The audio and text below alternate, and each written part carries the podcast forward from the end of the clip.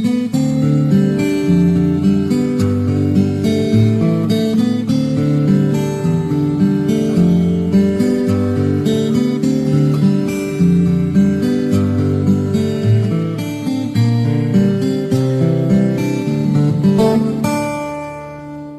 quý vị và các bạn đang đến với chương trình đọc truyện trên kênh VOV Giao thông FM 91 MHz của Đài Tiếng nói Việt Nam. Trong chương trình đọc truyện hôm qua, chúng ta đã theo dõi phần 20 bộ truyện Bích huyết kiếm của nhà văn Kim Dung. Bây giờ, mời quý vị và các bạn theo dõi phần tiếp theo của bộ truyện này.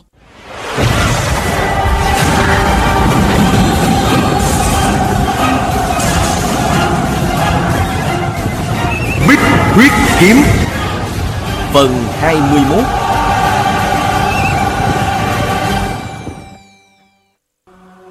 Thanh Thanh nhìn thấy, bất giác đùng mình một cái, Khẽ la lên, kinh hãi. Viên thừa chí tuy tài cao mật lớn, Nhưng vẫn cảm thấy một luồng khí lạnh âm u. Sa trại chủ cười khành khạch Dãy cây quạt một cái.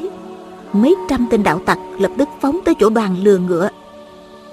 Viên thừa chí đang định nhảy sổ ra Để bắt sa trại chủ. Đột nhiên nghe trong rừng vọng ra một tiếng sáo trúc nhọn quắt Sa trại chủ dừng nghe là sắc mặt đột nhiên thay đổi. Lại giãy quạt một cái, Bọn cường đạo lập tức dừng lại. Từ trong rừng có hai con ngựa bước ra. Đi trước là một ông lão, Râu mài bạc trắng. Phía sau là một thiếu nữ mặc áo xanh, Tóc búi ngược. Chỉ nhìn thoáng qua đã thấy nhan sắc tuyệt trần. Hai người chậm chậm tiến đến khoảng giữa, Rồi dừng ngựa. Sa trại chủ trừng mắt, Nói đây là địa giới tỉnh Sơn Đông. Ông lão hỏi Có ai nói là không phải đâu? Sa trại chủ nói Năm xưa chúng ta từng mở đại hội anh hùng Ở Thái Sơn. Khi ấy đã hẹn nhau những gì?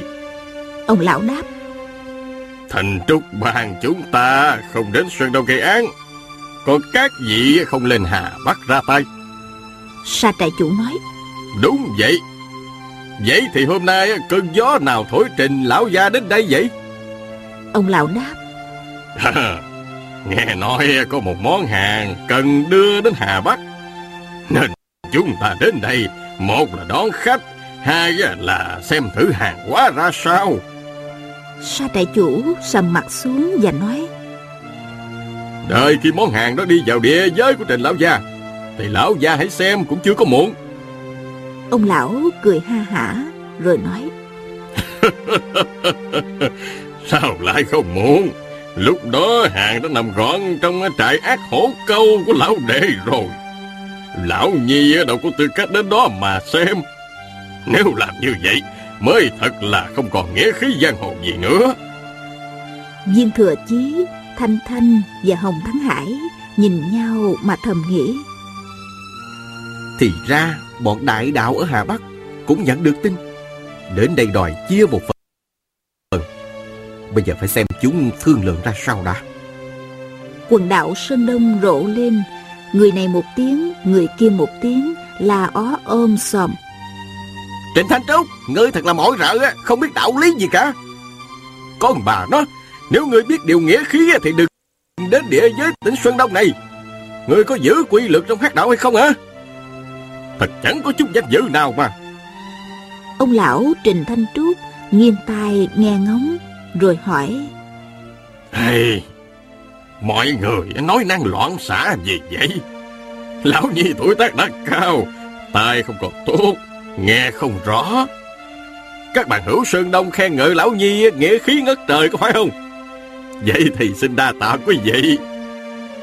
Sa trại chủ Giấy quạt lia lịa Bọn cường đạo mới ngậm miệng lại Y nói Chúng ta đã hẹn trước rồi. Sao trịnh lão gia lại nuốt lời? Không giữ chữ tín, không giữ nghĩa khí. Không sợ cái gì hảo hán trên giang hồ chê cười hay sao? Trịnh Thanh Trúc không đáp Quay lại hỏi thiếu nữ đứng bên À cửu, lúc ở nhà ta đã nói gì với ngươi? Thiếu nữ đáp Lão nhân gia nói là Chúng ta đang rảnh rỗi Chi bằng đến Sơn Đông dạo chơi một vòng Tiện thể xem thử món hàng đó ra sao Nghe thanh âm dịu dàng thanh thoát vô cùng êm ái dễ nghe. Thanh Thanh liền quay lại nhìn kỹ. Cô gái này khoảng 16-17 tuổi, thần sắc rất ngây thơ, hai má ửng hồng, da dẻ trắng trẻo, cặp mắt vừa to đen vừa trong sáng. Nhan sắc đã rất tú lệ, phong độ lại cao nhã. Thật sự đẹp hơn cả những mỹ nữ được vẽ trong tranh. Không ngờ trong đám đạo tặc này lại có một con người sáng như Minh Châu, đẹp như Mỹ Ngọc, diễm lệ vô cùng. Thanh Thanh trước nay vẫn rất tự phụ về vẻ đẹp của mình, nhưng tự so sánh thì cảm thấy mình có nhiều chỗ không bằng cô gái này. Quả là xưa nay chưa từng gặp. Nàng nhịn không nổi, liếc viên thừa chí một cái để xem thần sắc anh chàng thế nào. Trình Thanh Trúc mỉm cười, hỏi Ta có nói là định ra tay gây án ở đây hay không? A Cửu đáp Đâu có Lão nhân gia nói là chúng ta đã ước hẹn với bằng hữu ở Sơn Đông Trong địa giới tỉnh Sơn Đông Dù có núi vàng núi bạc để ngay trước mắt Thanh Trúc Bang cũng không lấy một xu Như vậy mới gọi là Nói lời phải giữ lấy lời. Trình Thanh Trúc quay lại Hỏi ra trại chủ. Lão đệ đã nghe chưa? Ta đâu có định gây án ở trong địa phận tỉnh Sơn Đông. Khuôn mặt sa trại chủ đang nhăn nhó Lập tức duỗi ra. Y mỉm cười rồi nói. Vậy thì hay quá. Như vậy mới là nghĩa khí. Trình lão gia từ xa đến đây Lát nữa sẽ được chia một ít.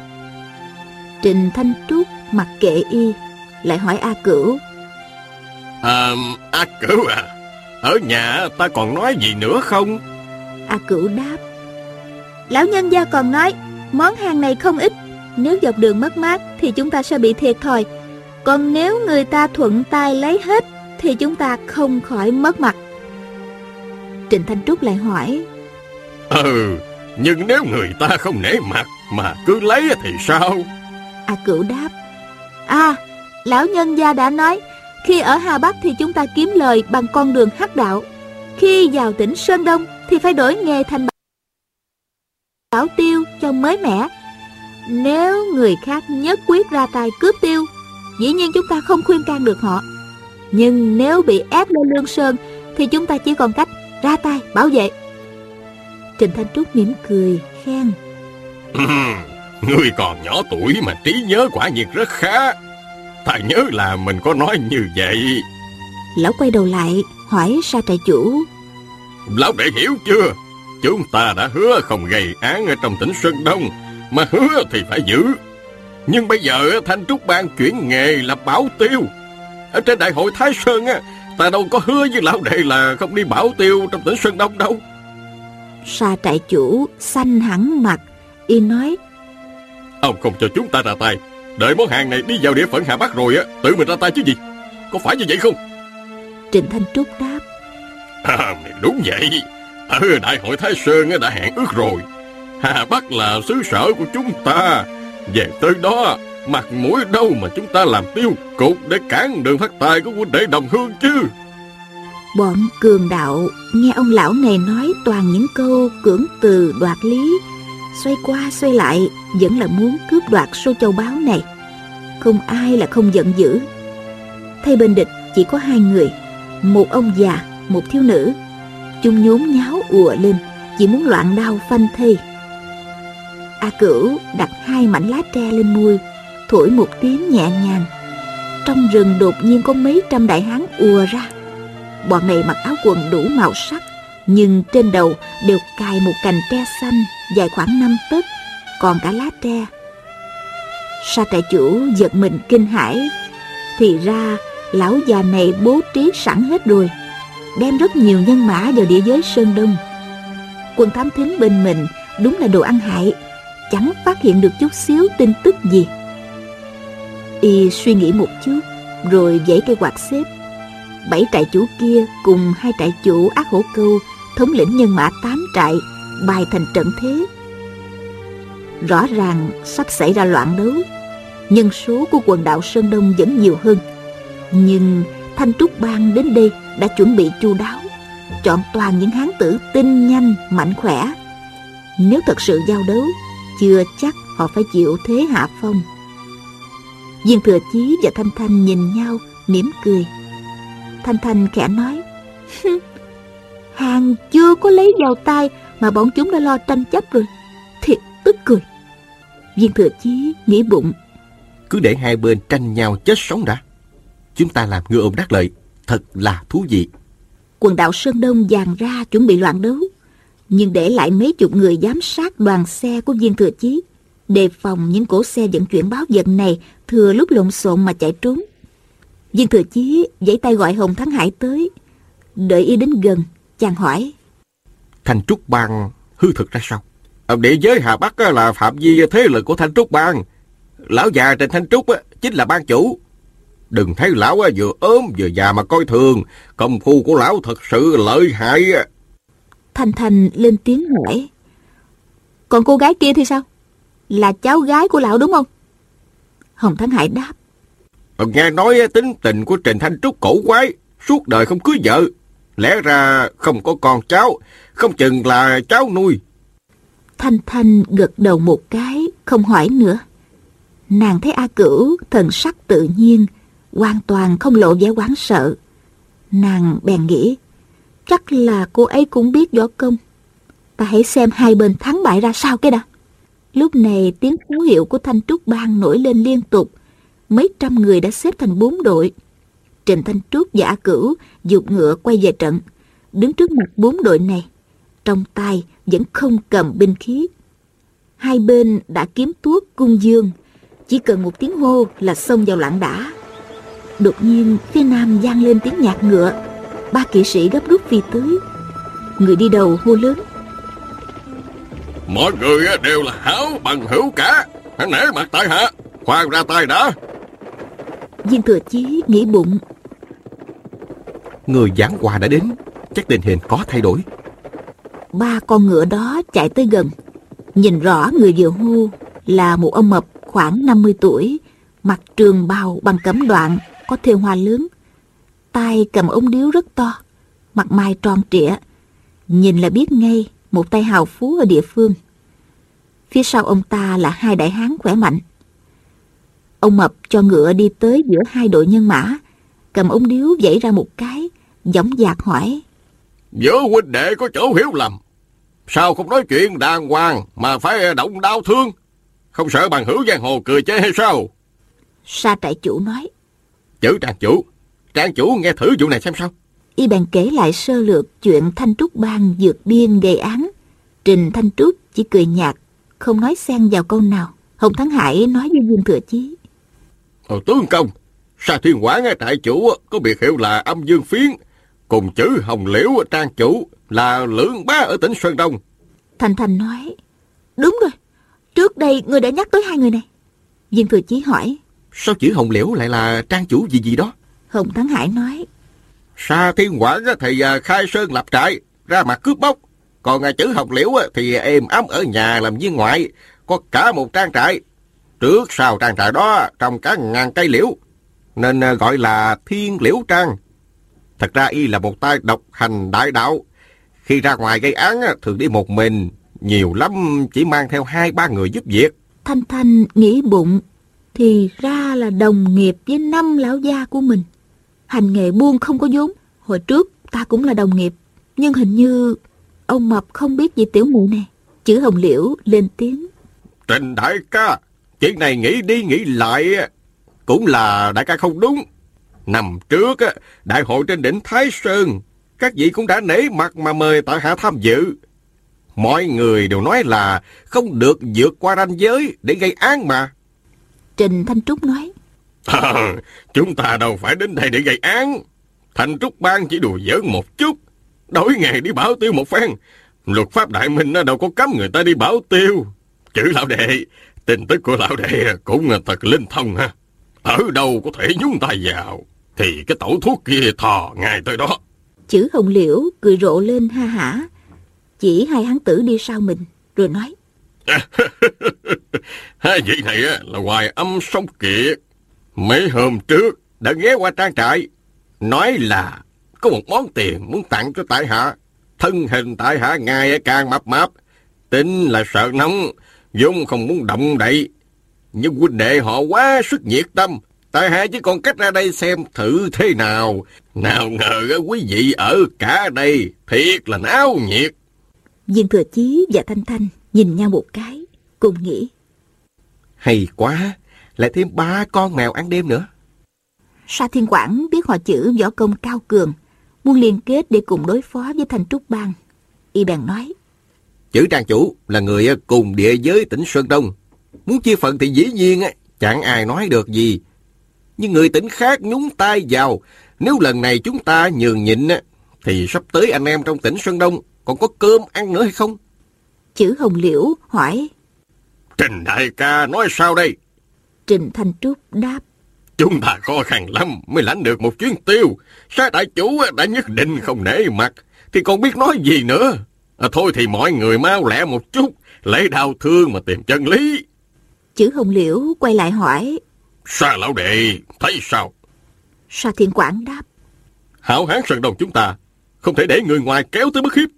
Câu này rõ ràng kéo chữ Hồng Liễu vào cùng bè với mình. Trình Thanh Trúc nói.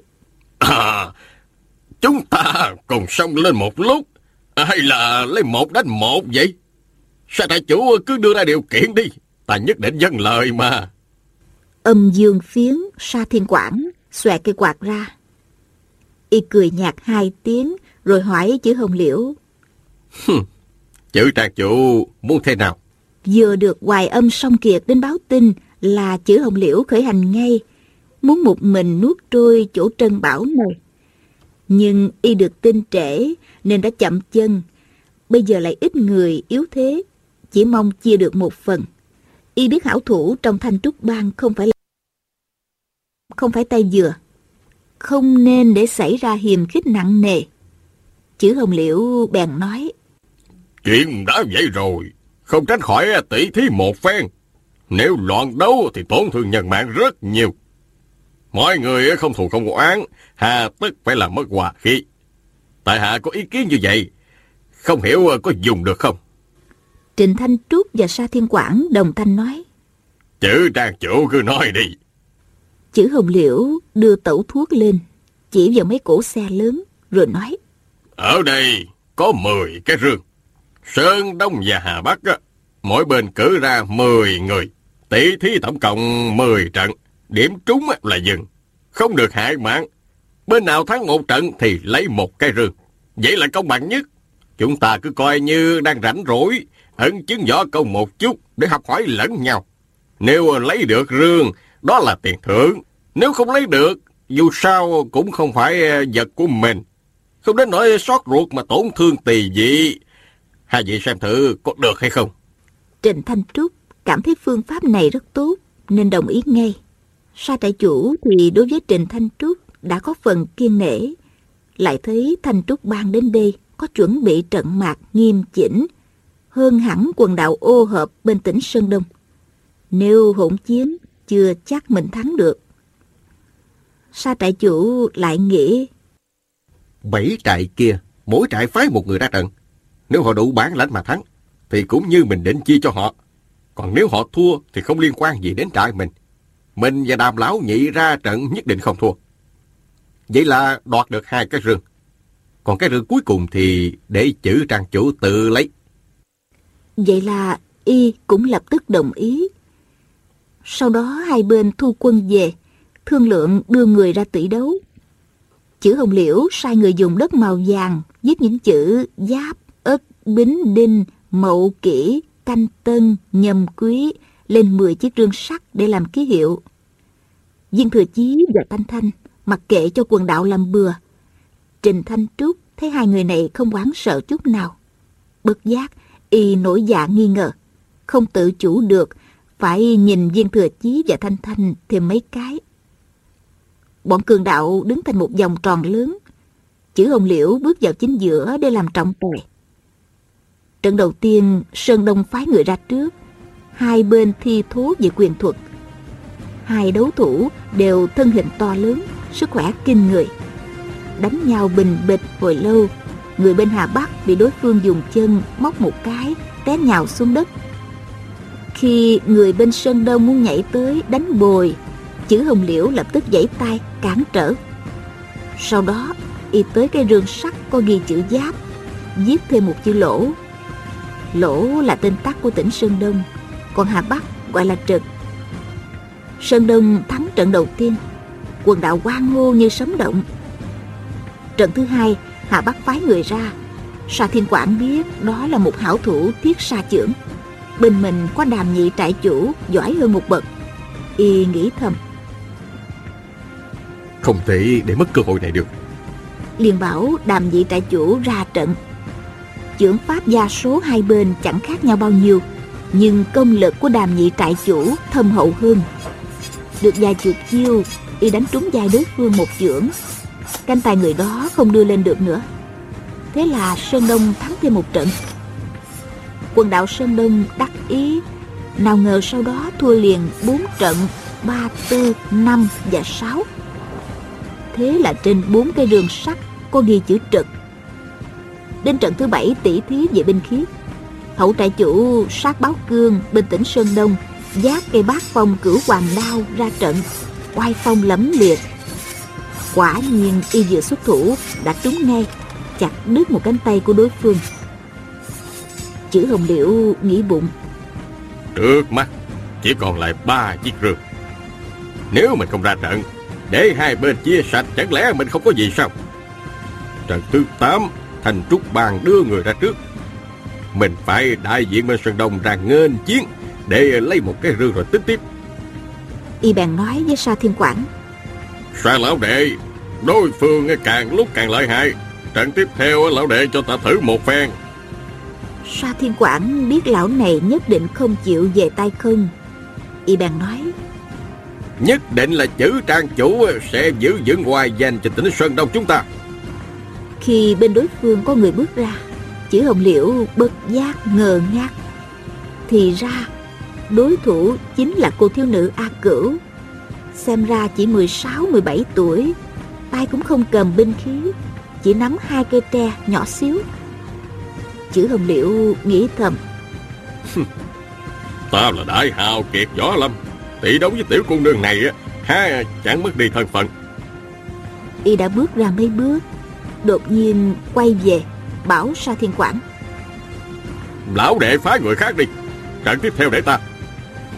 Sa thiên quảng biết y không muốn giao đấu với cô bé này vì thắng cũng không hay.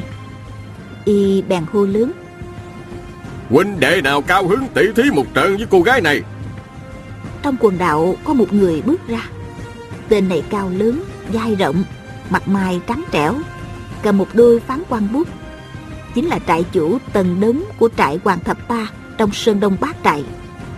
Hắn tự cho mình là phong lưu, thấy thiêu nữ xinh đẹp vô cùng, tuy còn nhỏ mà nhan sắc đã nổi bật phi thường, nãy giờ đã bức rứt trong lòng. Vừa nghe Sa Thiên Quảng kêu gọi, hắn lập tức xông ra. Sa Thiên Quảng mỉm cười, nói Bên chúng ta chỉ có lão đệ là xứng đáng. Tần đống cố ý khoe mẽ. Đột nhiên tung người nhảy lên Rồi nhẹ nhàng đáp xuống trước mặt A Cửu.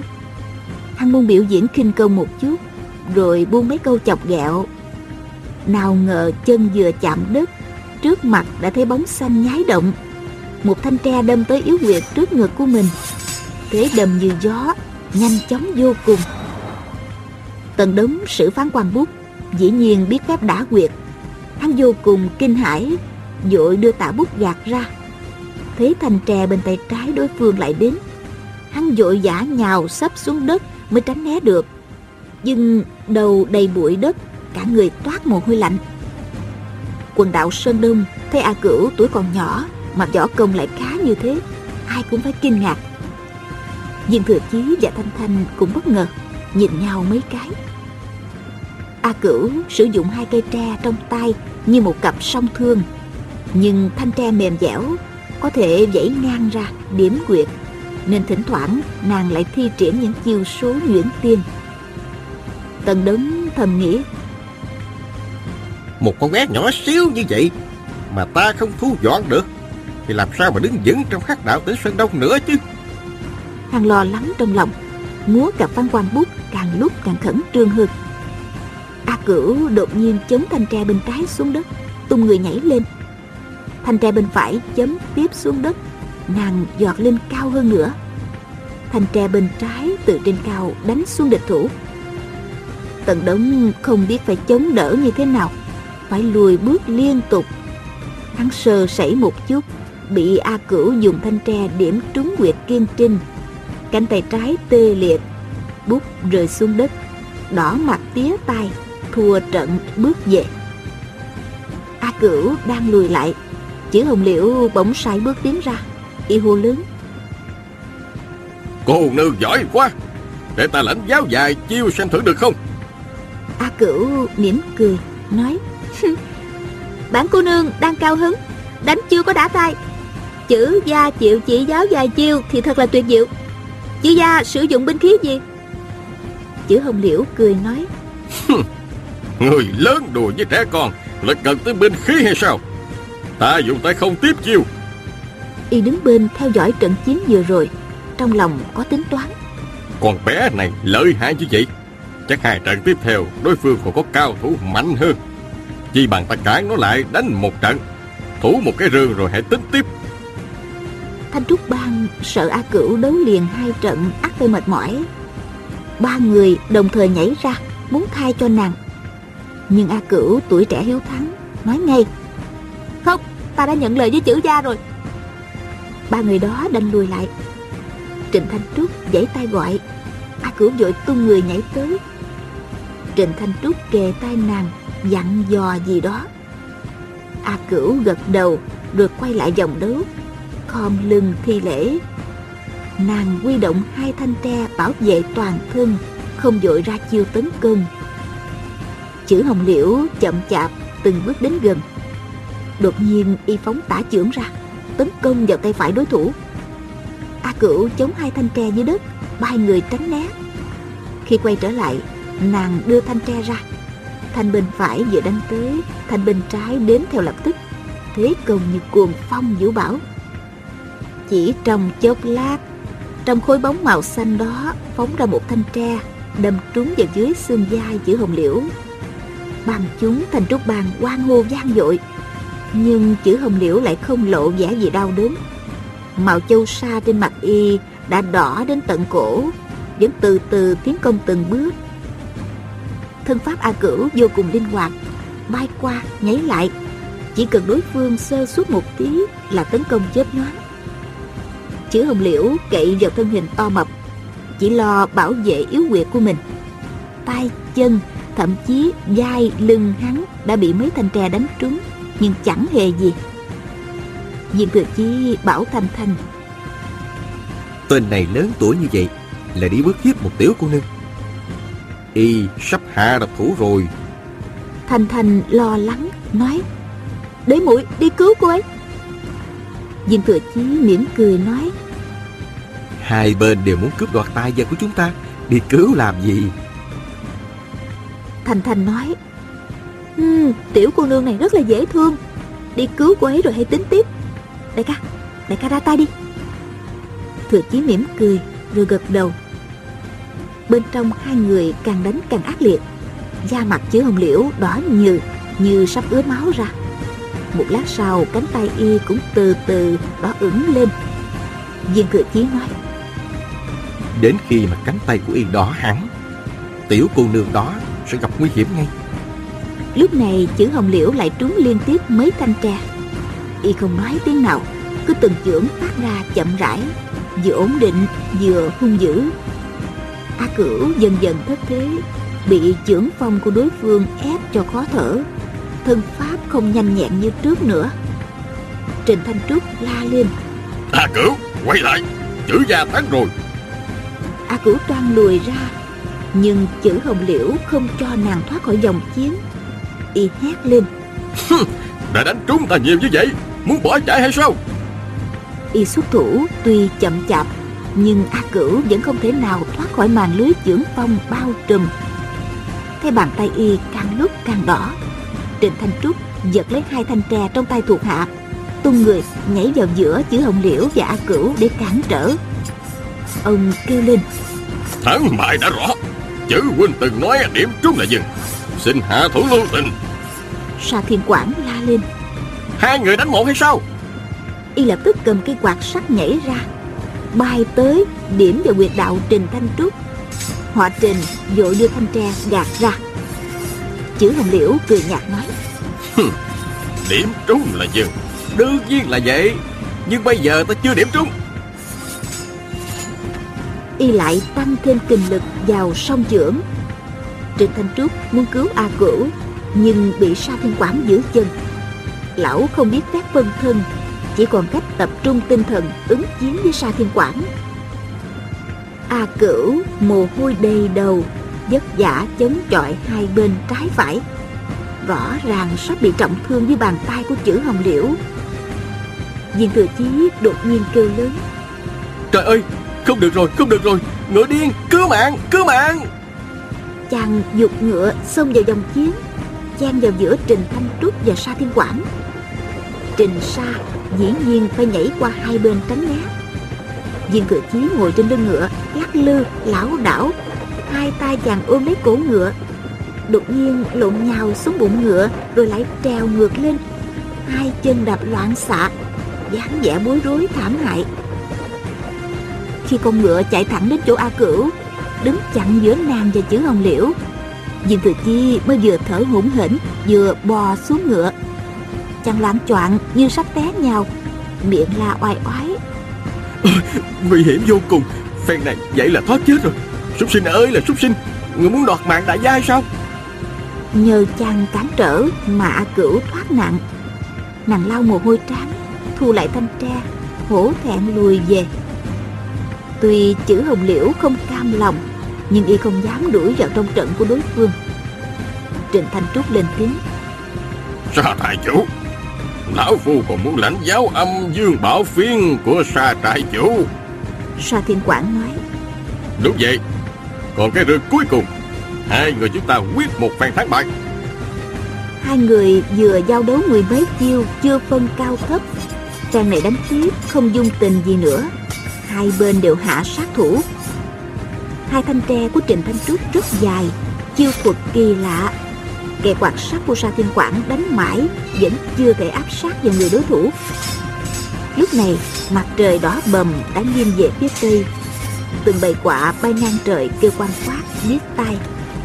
Đánh thêm mấy chiêu nữa, sa thiên quảng dần dần rơi vào thế hạ phong. Bước chân y có phần loạn choạng. Chữ hồng liễu la lên. Hai bên sức lực cầm đồng, Khó phân thắng bại. Chiếc rượt cuối cùng này Chúng ta chia đều nhau đi. Trịnh Thanh Trúc cười dài một tiếng, Quét ngang thanh tre là là mặt đất. Sa Thiên Quảng vội nhảy lên tránh né. Hai tay Trịnh Thanh Trúc thu về, đánh ra, nhanh như chớp giật, Liên tiếp quất luôn mấy phát. Sa Thiên Quảng đang lơ lửng trên không, Khó mà tránh né. Chân trái y trúng ba cọc liên tiếp Khi hạ xuống đất, Y đứng không vững nữa, Té lăn ra. Trịnh Thanh Trúc chắp tay nói ừ, Ta là lão đệ nhược nhịn. Lão thu lại thanh tre quay về đội ngũ phe mình. Sa thiên quảng nghiến răng lại ấn vào một cái nút trên cây quạt. Năm mũi cương đinh trong cán quạt bắn gieo gieo tới sau lưng trình thanh trúc. Khi họ trình nghe tiếng gió thì không kịp tránh né nữa bị cả năm mũi cương đinh ghim trúng vào lưng lão mới đau nhói lên đã tê chồn ngay. Biết là hỏng rồi. Lập tức dẫn hết hơi tàn. Không nói tiếng nào, tung người nhảy đến. Hai thành trè phóng ra rất nhanh, điểm vào bụng dưới sa thiên quảng. Chiều này, phát xuất trong lúc vô cùng căm phẫn, nên đã dùng hết kinh lực bình sinh. Sa thiên quảng lập tức ngất xỉu tại chỗ.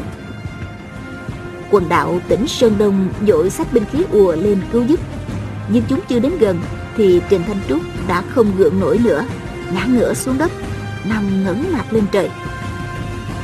Khi lão té xuống, năm mũi cương đinh lại nghiêm vào sâu thêm một khúc. A cửu tức tốc chạy tới diều lão về bốn trận. Ban chúng thanh trúc bang không biết ban chủ của mình sống chết như thế nào, chẳng ai là không giận dữ.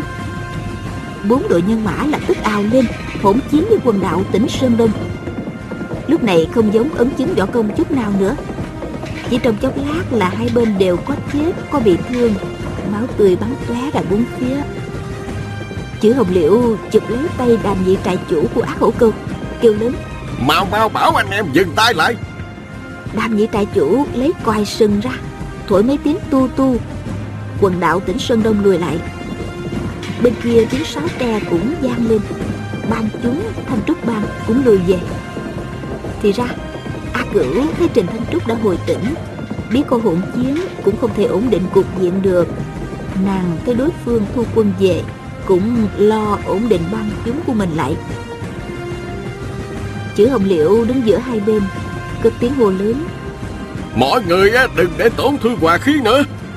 Chúng ta phân chia những đường sắt này đi. Còn chuyện xích mích thì từ từ rồi tính.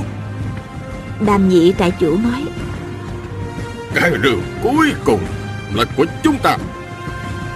Thanh Trúc Bang nhao nhao lên nói. Các người có đếm xỉa đến mặt mũi nữa không? Ám toán người khác Mà gọi là hảo hán sao? Hai bên chửi mắng om sòm Chỉ muốn tiếp tục giết nhau. Chữ hồng liễu lên tiếng. Thôi thì mở cái rương này ra Chia đều. Hai bên thấy thủ lĩnh đều bị thương nặng Không dám trái ý chữ hồng liễu Dù sao trong tay họ đã có không ít trân báo. Khá thỏa mãn rồi. Họ bèn phái người ra khiêng rương về. A Cửu la lên. Rương thứ 8 là do ta thắng. Ta không cần lấy. Để lại cho vị khách này. Không ai được đụng vào. Chữ hồng liễu hỏi. Sao lại như vậy? A Cửu đáp. Nếu không nhờ con ngựa của huynh ấy nổi điên Thì ta trọng thương với trưởng của chữ gia rồi. Để lại một rương Coi như là cảm tạ Chữ hồng liễu mỉm cười nói. Cô bé này cũng biết ơn quan phần mình. Tối mai nếu vẫn không phân thắng bại được Thì chúng ta lại ngủ chung nói chuyện một đêm. Giống hệt những người trổ tài mái võ kiếm sống trên giang hồ. Bây giờ ờ, các vị làm gì nữa đây? A Cửu cười khúc khích nói. Huynh không biết hay sao? Bây giờ chúng ta phải khiêng những cái rương này. Viên Thừa Chí nói Ờ, chuyện này thì không dám phiền đến các vị. Ta đã thuê đủ phu xe rồi. Các vị nhiệt tình thiệt á. Nhưng mới gặp nhau dọc đường ừ, Ta đâu dám phiền hà quá đáng vậy. A Cửu mỉm cười nói Không phải là chúng ta khiêng giùm huynh Mà là khiêng cho mình. Viên Thừa Chí kinh ngạc nói Úi cha Vậy thì lạ thiệt. Hình như những cái rương này là của ta mà. Chẳng lẽ quý vị nhận làm rồi sao Một tên trộm cướp Sơn Đông vừa chửi vừa nói. Cái loại công tử bột này chỉ biết ăn cơm rồi đi đại tiện thôi à. Nói nhiều với hắn làm gì? Lần này hắn còn giữ được cái mạng nhỏ xíu Coi như tổ tiên tích đức lắm rồi. Nói xong hắn cúi xuống khiêng rương. Viên Thừa Chí la lên. Trời trời trời ơi Đâu có được. Chàng lấp ngóp bò lên cái rương. Lúc đang trèo Một chân đạp ra. Đại hán kia bị hất văng ra ngoài Viên Thừa Chí ngã phịch lên mặt rương Quơ tay quơ chân Kêu la liền miệng. Trời ơi! Trời ơi cứu bạn cứu bạn A Cửu tưởng chàng té thật. Bèn nhảy tới nắm tay kéo chàng đứng dậy. Nửa cười nửa mắng. Con người này thiệt là. Quần đạo thấy chàng thảm hại như thế Tưởng phát đá vừa rồi chỉ là may mắn Lại đi khiên rương tiếp tục. Viên thừa chí xua hai tay lia lịa Chàng kêu lên. Khoan, khoan đã khoan đã. Quý vị khiên rương đi đâu vậy? A cửu đáp Dĩ nhiên là khiêng về nhà rồi. Viên thừa chí hỏi ừ, Còn ta thì sao? A cửu mỉm cười Nói Huynh nhìn cũng sáng sủa Nhưng mà sao đầu óc ngu muội quá vậy? Thôi ngoan ngoãn trở về nhà đi Kẻo mất mạng dọc đường đó Viên thừa chí lập tức gật đầu Nói Cô nương nói câu này thiệt là chí lý. Bây giờ ta sẽ mang rương về nhà.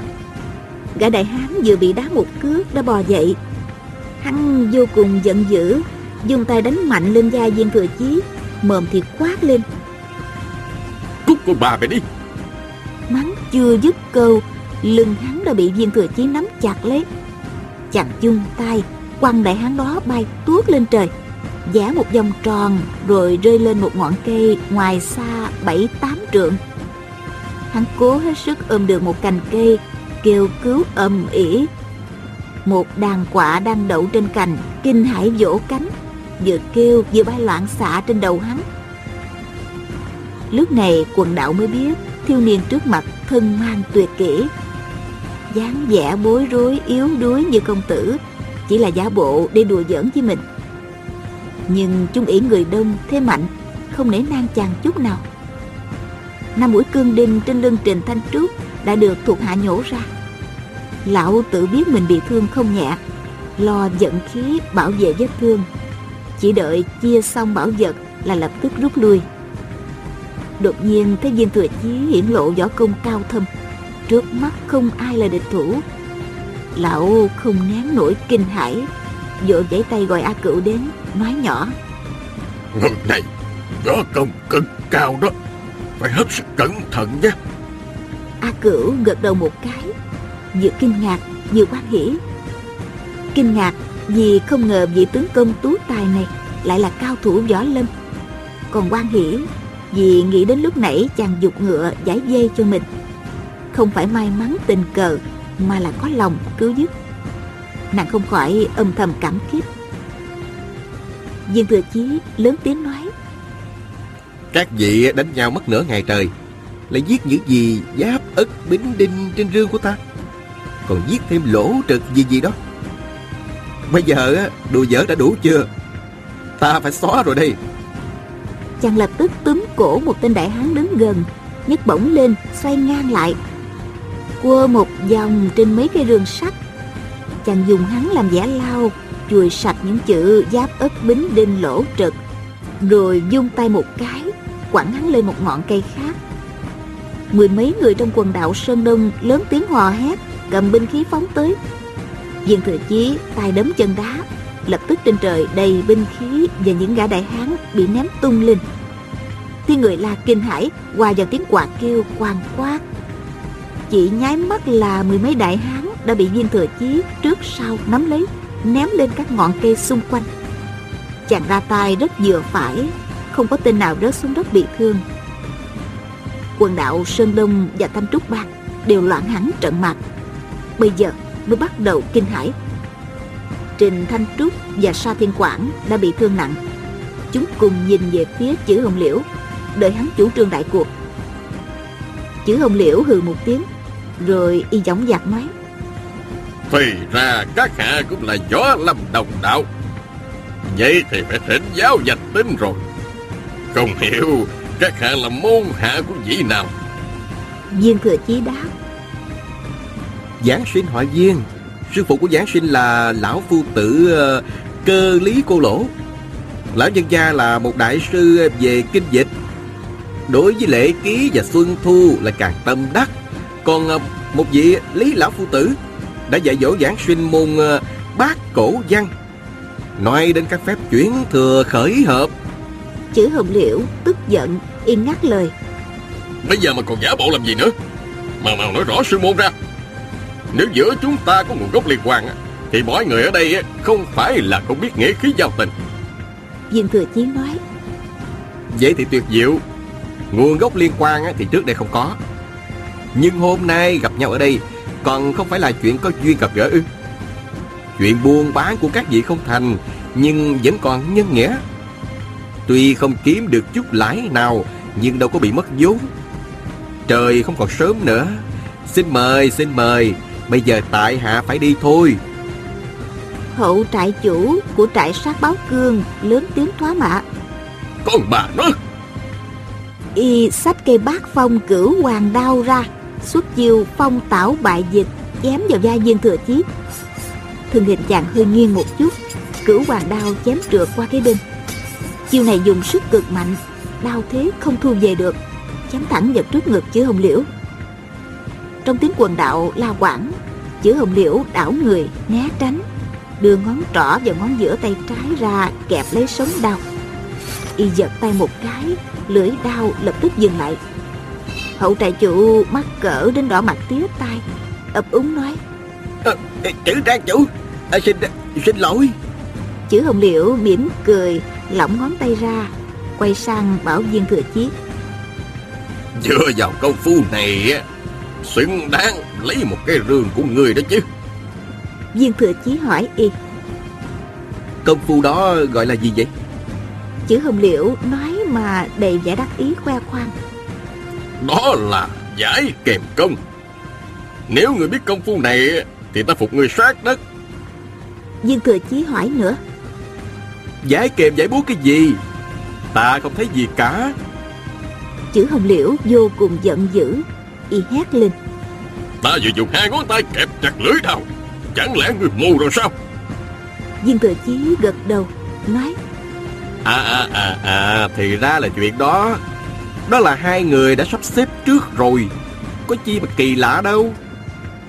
Thanh đệ qua đây, Chúng ta luyện thử chiêu đó xem sao. Thanh Thanh cười khúc khích, Nhặt dưới đất một thanh đơn đao, Từ từ chém tới. Đao tới càng gần càng chậm. Cuối cùng, nhẹ nhàng để yên lưỡi đao trước mặt viên thừa chí.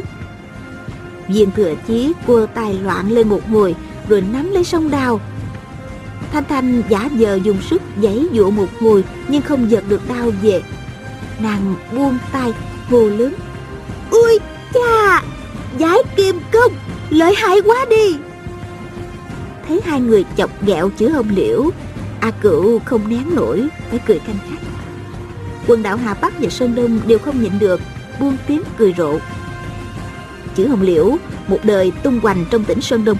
Xưa nay chỉ quen sai sử người khác làm sao nhịn nổi hai kẻ hậu sinh tiểu bối chọc ghẹo mình. Y bèn đưa tay đoạt lấy thanh đao của hậu trại chủ cầm đưa cho viên thừa chí rồi nói Ngươi dùng thanh đao này Chém ta thử một đao. Không phải bàn tính trước đâu đó chứ. Y vừa thấy viên thừa chí ném quần đạo lên cây võ công cực cao nếu động thủ tay chân với chàng thì chưa chắc đã thắng nhưng dựa vào giải kiềm cơm đã luyện tập mấy chục năm trời thì hy vọng có thể hạ độc thủ lấy mạng thằng nhóc không biết lợi hại này. Viên thừa chí nói. Nếu ta chép chết ông á Thì không có mạng để đền. Ông không được đi báo quan phủ. Nếu đẹp thư kiện á Thì ta không thử đâu. Chữ hồng liễu lại càng nổi giận đã khởi sát tâm. Khuôn mặt y vừa nhăn nhúm vừa tím đen lại y nói. Đất lượng e chết Cũng không được đền mạng. Viên thừa chí hô lớn. Cẩn thận ta chém đó. Đột nhiên chàng xoay tay lại hớt lưỡi đao ngang qua. Chữ hồng liễu không sao ngờ được chiêu đao đến từ phương diện này. Y kinh hãi vội cúi đầu xuống. Cây mũ bị chém rơi xuống đất. Quần đạo lại cười vang lên một hồi. Viên thừa chí mỉm cười nói Đâu đâu? Giải kiềm công của ông đâu rồi? Hình như ta chưa có nhìn thấy mà. Chàng vừa nói, vừa dung đao chém là là dưới đất. Chữ hồng liễu tung người, gấp rút nhảy lên. Lưỡi đao chém sượt dưới vậy. Bịch bịch, hai tiếng, cặp đế giày rơi xuống. Nếu chiêu đao này chém lên trên ba tấc, thì chữ trang chủ đã biến thành trang chủ của vô cước trang rồi. Viên thừa chí nói Đúng rồi, Cao quá không được, Thấp quá cũng không xong. Nhanh quá ông cũng không tránh được. Vậy thì ta từ từ chém vào khoảng giữa Cho ông dễ chụp nha. Nói xong, chàng bắt chước thanh thanh lúc nãy. Từ từ đưa thanh đao tới trước mặt chữ hồng liễu. Họ chữ đưa hai ngón tay trái ra, chuẩn bị kẹp được binh khí của đối phương, là lập tức y phóng hữu chưởng đánh cho mặt mày viên thừa chí, không phân biệt được đâu là mũi, đâu là miệng nữa. Không ngờ, khi lưỡi đao của viên thừa chí đến gần, đột nhiên chàng trở ngược quét ngang một cái. Lưỡi đao quẹt nhẹ qua hai ngón tay họ chữ, lập tức máu tươi chảy đầm đìa. Ba chiêu đao này cao thấp, nhanh chậm, biến quá không thể lường được. Trông như trò đùa mà bao hàm võ công cao thâm hơn nữa kình lực lại rất chuẩn xác. Chiêu đao cuối cùng nếu nặng hơn một chút thì đã chặt đứt hai ngón tay của chữ hồng liễu rồi. Chữ hồng liễu giận dữ điên cuồng y hét lên. Tên chặt chủ kia Ngươi thử ném mấy chưởng của ta. Viên thừa chí dung tay ném thanh đao đi. Một đại hán đang leo từ trên ngọn cây xuống. Thanh đao bay tới Chặt đứt cành cây hắn định đặt chân Hắn lộ một cái, Té vịt từ trên cao xuống đất. Giữa tiếng la hét ầm ỉ của mọi người, Viên thừa chí hít một hơi Giận hỗn nguyên công, Xách từng cái rương sắt ném chồng lên nhau. Chàng chồng 10 chiếc rương lên nhau thành cột cao khoảng ba trượng, Rồi nói, Tỷ thí thì tỷ thí, Nhưng ta phải đề phòng á Mình đang đánh nhau cao hứng, Thì bị khi trộm mất mấy cái rương này. Mặt mũi các vị ở đây đều trong như trộm cướp cả. Chàng nhảy lên đỉnh chồng rương Lớn tiếng hô. Lên đây mà tỷ thí. Chữ hồng liễu thấy chàng ném những cái rương sắt nặng nề càng lúc càng cao. Y đã kinh hãi thần lực. Khi thấy chàng nhảy lên nhẹ nhàng như vậy Y biết khinh công mình không thể bằng được Lại càng sợ hơn. Y không dám nhảy lên để chuốt quả vào thân. Y bèn quát trả Người có giỏi thì xuống đây nè. Viên thừa chí đứng tích trên cao la lớn. Ngươi có giỏi thì lên đây. Chữ hồng liễu bước tới một bước Đưa tay ôm lấy chiếc rương sắt dưới cùng Lắc lắc mấy cái. Viên thừa chí từ trên cao té nhào xuống Đầu dưới chân trên. Quần đạo đồng loạt quang hô. Nhưng khi rơi gần tới đầu chữ hồng liễu Đột nhiên viên thừa chí xuất chiều Thương ưng bát thú Tả trưởng từ trên không chụp xuống. Chữ hồng liễu kinh hãi Vội phóng hữu trưởng ra đánh trả. Viên thừa chí xoay tay tóm được ngay cổ tay của y Khi hai chân vừa chạm tới đất Chàng quát lên. Lên! Lập tức Cái thân thể nung nút những thịt của chữ hồng liễu Bị quẳng lên trời Rơi ngay trên đỉnh cái chồng rương sắt đó Mười cái rương sắt này vốn đã xếp không ngay ngắn lắm. Vừa rồi lại bị họ chữ xô đẩy lệch đi. Bây giờ có thêm một người mập ở trên. Chồng rương lập tức lắc lư qua lại. Chữ hồng liễu đứng trên đó, cua hai tay loạn lên, bối rối đến thảm hại. Cuối cùng y không chịu nổi nữa, bèn cúi rạp xuống ôm lấy cái nắp rương quần đạo vừa kinh hãi vừa không khỏi tức cười. Thành thành hét lên. Ngươi có giỏi thì đi xuống đây. A cửu nghĩ đến câu nói vừa rồi, bất giác che miệng mỉm cười. Chỗ tinh yếu của võ công chữ hồng liễu nằm trong bốn chữ ổn, hậu, chẩn, nhẫn. Vừa rồi tỷ võ với a cửu, y đã dùng hết sở trường của bốn yếu quyết này y thân hình mập mạp, biết mình biết người. Trước giờ ít luyện tập khinh công, lấy sự ổn định để chống cái nhanh của người khác. Lấy sự dài dặn chịu đòn để thay thế cái tinh xảo. Chưởng pháp y tuy thô kệch, nhưng rất hiệu quả. Bây giờ đột nhiên ở tiếp trên cao, đúng là phạm vào đại kỷ của mình. Võ công đầy người mà không sao sử dụng được vừa rồi viên thừa chí xem y xuất thủ đã thấy rõ khuyết điểm nên cố ý bố trí cái bẫy này để làm khó dễ y. Viên thừa chí cũng muốn kết giao với bọn cường đạo này nhưng vừa rồi thấy chữ hồng liễu truy sát cô bé A Cửu Tâm địa y nham hiểm Ra tay tàn độc Nên mới trừng phạt y một chút. Một là bắt y giảm đi khí thế Hai là ra quay để bắt quần đạo phải tâm phục, khẩu phục. Quần đạo không ai dám bước tới chỗ mười cây rương sắt Chỉ sợ động đậy làm rương trên cao rơi xuống Không chỉ thiệt mạng chứ hồng liễu Mà còn đè chết thêm nhiều người Cho nên lùi ra đứng khá xa. Quý vị và các bạn thân mến, chúng ta vừa theo dõi phần 21 bộ truyện Bích Huyết Kiếm của nhà văn Kim Dung. Mời quý vị và các bạn theo dõi phần tiếp theo của bộ truyện này sẽ được phát sóng vào chương trình đọc truyện ngày mai. Mời góp ý cho chương trình, quý vị và các bạn hãy gửi vào hộp mail điện tử đọc truyện vovavonggmail.com. Đến đây thì nhóm thực hiện chương trình xin phép nói lời chào tạm biệt và hẹn gặp lại.